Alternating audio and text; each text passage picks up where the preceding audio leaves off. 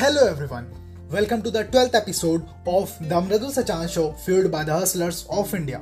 आज मैं बात करने वाला हूँ रतन टाटा की सर रतन नवल टाटा का बर्थ 1937 में बॉम्बे में हुआ जब वो 10 साल के थे, उनके पेरेंट्स का डाइवोर्स हो गया और वो आर्किटेक्ट बनने के लिए अपनी स्कूलिंग के बाद पढ़ाई करने अमेरिका चले गए जब वो अमेरिका में पढ़ाई कर रहे थे, उन्हें एक अमेरिकन लड़की से प्यार हो गया 1962 में जब इंडो चाइना वॉर चल रहा था, रतन टाटा की दादी की तबीयत खराब हो गई और उन्होंने कहा, आ जाओ, मेरा आखिरी समय चल रहा है।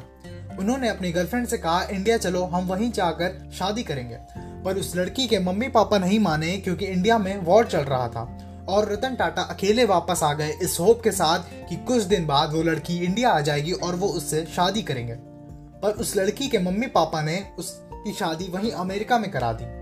वो उस लड़की के लिए इतने लॉयल थे कि उन्होंने आज तक शादी नहीं करी है।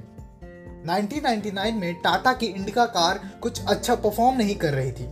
तो टाटा ग्रुप ने इसे फोर्ड कंपनी को बेचने का सोचा और वो पहुँच गए बिल फोर्ड से डील करने। पर बिल फोर्ड और वहाँ की मीटिंग में प्रेजेंट बाकी मेंबर्स का एटीट्यूड रतन टाटा के टूवर्ड्स कुछ ठीक नहीं था। बिल फोर्ड ने कह दिया, हम ये डील करके तुम पर एहसान कर रहे हैं। ये सुनकर रतन टाटा ने डील कैंसिल कर दी और वापस इंडिया आ गए। इस इंसर्ट का बदला रतन टाटा ने नाइन इयर्स बाद लिया जब फोर्ड कंपनी के बुरे दिन चल रहे थे और बिल फोर्ड ने इसे बे, इसको बेचने रतन टाटा के पास आए। तब जैगुआर और लैंड रोवर को खरीदा। रतन टाटा ने तब बिल फोर्ड्स ने कहा आप ये डील करके हम पर एहसान कर रहे हैं। आज टाटा की हंड्रेड से ज़्यादा कंपनीज़ चल रही हैं और इनका बिज़नेस हंड्रेड से ज़्यादा कंट्रीज़ में फैला हुआ है। ताज अटैक में जिन जिन एम्प्लॉयज़ का लॉस हुआ था ये उनके घर तक गए थे पर्सनली रतन टाटा ने उनके घर वालों को लाखों में पैसे दिए लाइफ टाइम के लिए फ्री मेडिकल सर्विसेज़ दी। जिन एम्प्लॉयज़ की डेथ हो गई थी, उनके बच्चों की मैरिज मेडिकल और पढ़ाई की ज़िम्मेदारी ली। उन्होंने सिर्फ़ अपने होटल में काम करने वालों की हेल्प नहीं की, साथ में आसपास जो छोटी छोटी दुकानें लगी थी, जिनका टाटा ग्रुप से कोई लेना देना नहीं था। नारियल पानी, टिक्की वाला, गुब्बारे वाला, जो ताज होटल के आसपास थे और उनको नुकसान पहुँचा था, टाटा ग्रुप ने उन सब की हेल्प की।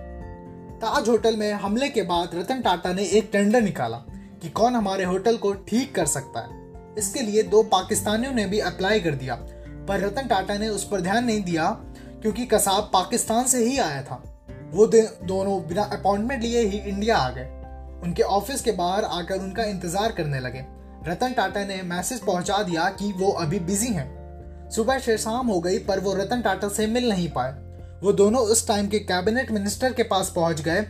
मिनिस्टर ने रतन टाटा को फ़ोन लगाया और बोले, पाकिस्तान से दो बिजनेसमैन आए हैं। आप उन्हें काम दे दें, वो आपका होटल ठीक कर देंगे. इस पर सर रतन टाटा ने बहुत ही शॉकिंग जवाब दिया। वो बोले, आप बेशरम हो सकते हैं, मैं नहीं। मैं पाकिस्तानियों को काम नहीं दूँगा। ये कहते ही सर रतन टाटा ने फ़ोन रख दिया। रतन टाटा अकेले इंडिया की जीडीपी को फोर परसेंट कंट्रीब्यूट करते हैं। वो एक साल में फिफ्टी थाउज़ेंड करोड़ का टैक्स भरते हैं। रतन टाटा को लाइफ टाइम अचीवमेंट अवार्ड भी मिला है। ये अवार्ड उन्हें इन्फोसिस के फाउंडर श्री नारायण मूर्ति ने दिया। तो अवार्ड देने के बाद तुरंत श्री नारायण मूर्ति ने टाटा रतन के पैर छुए। रतन टाटा टीसीएस चलाते हैं और नारायण मूर्ति इन्फोसिस दोनों कंपनियों में कंपटीशन है। फिर भी रतन टाटा की पर्सनैलिटी ही ऐसी है कि कॉम्पिटिटर भी उनके पैर छूते हैं।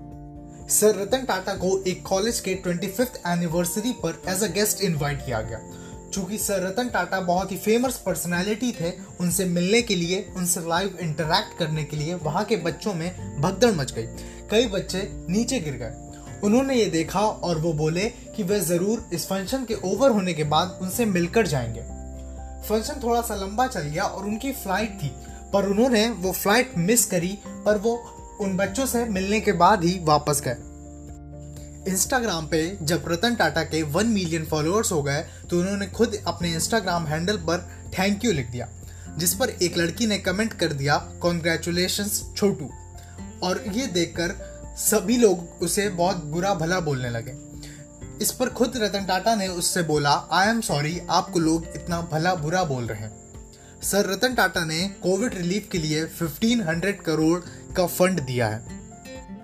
रतन टाटा का सिंप्लिसिटी लेवल ये है कि जब वो किसी काम से कहीं जा रहे थे और रास्ते में उनकी कार खराब हो गई तो वो अपने मैकेनिक के साथ मिलकर उस कार को ठीक करने में लग गए।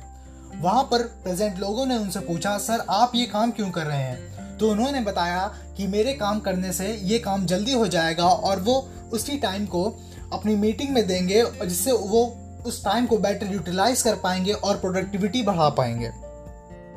So that's all for today's episode. You can follow the Mradu Sachan Show page on Instagram and Facebook to get early updates of our episodes and get in touch with me.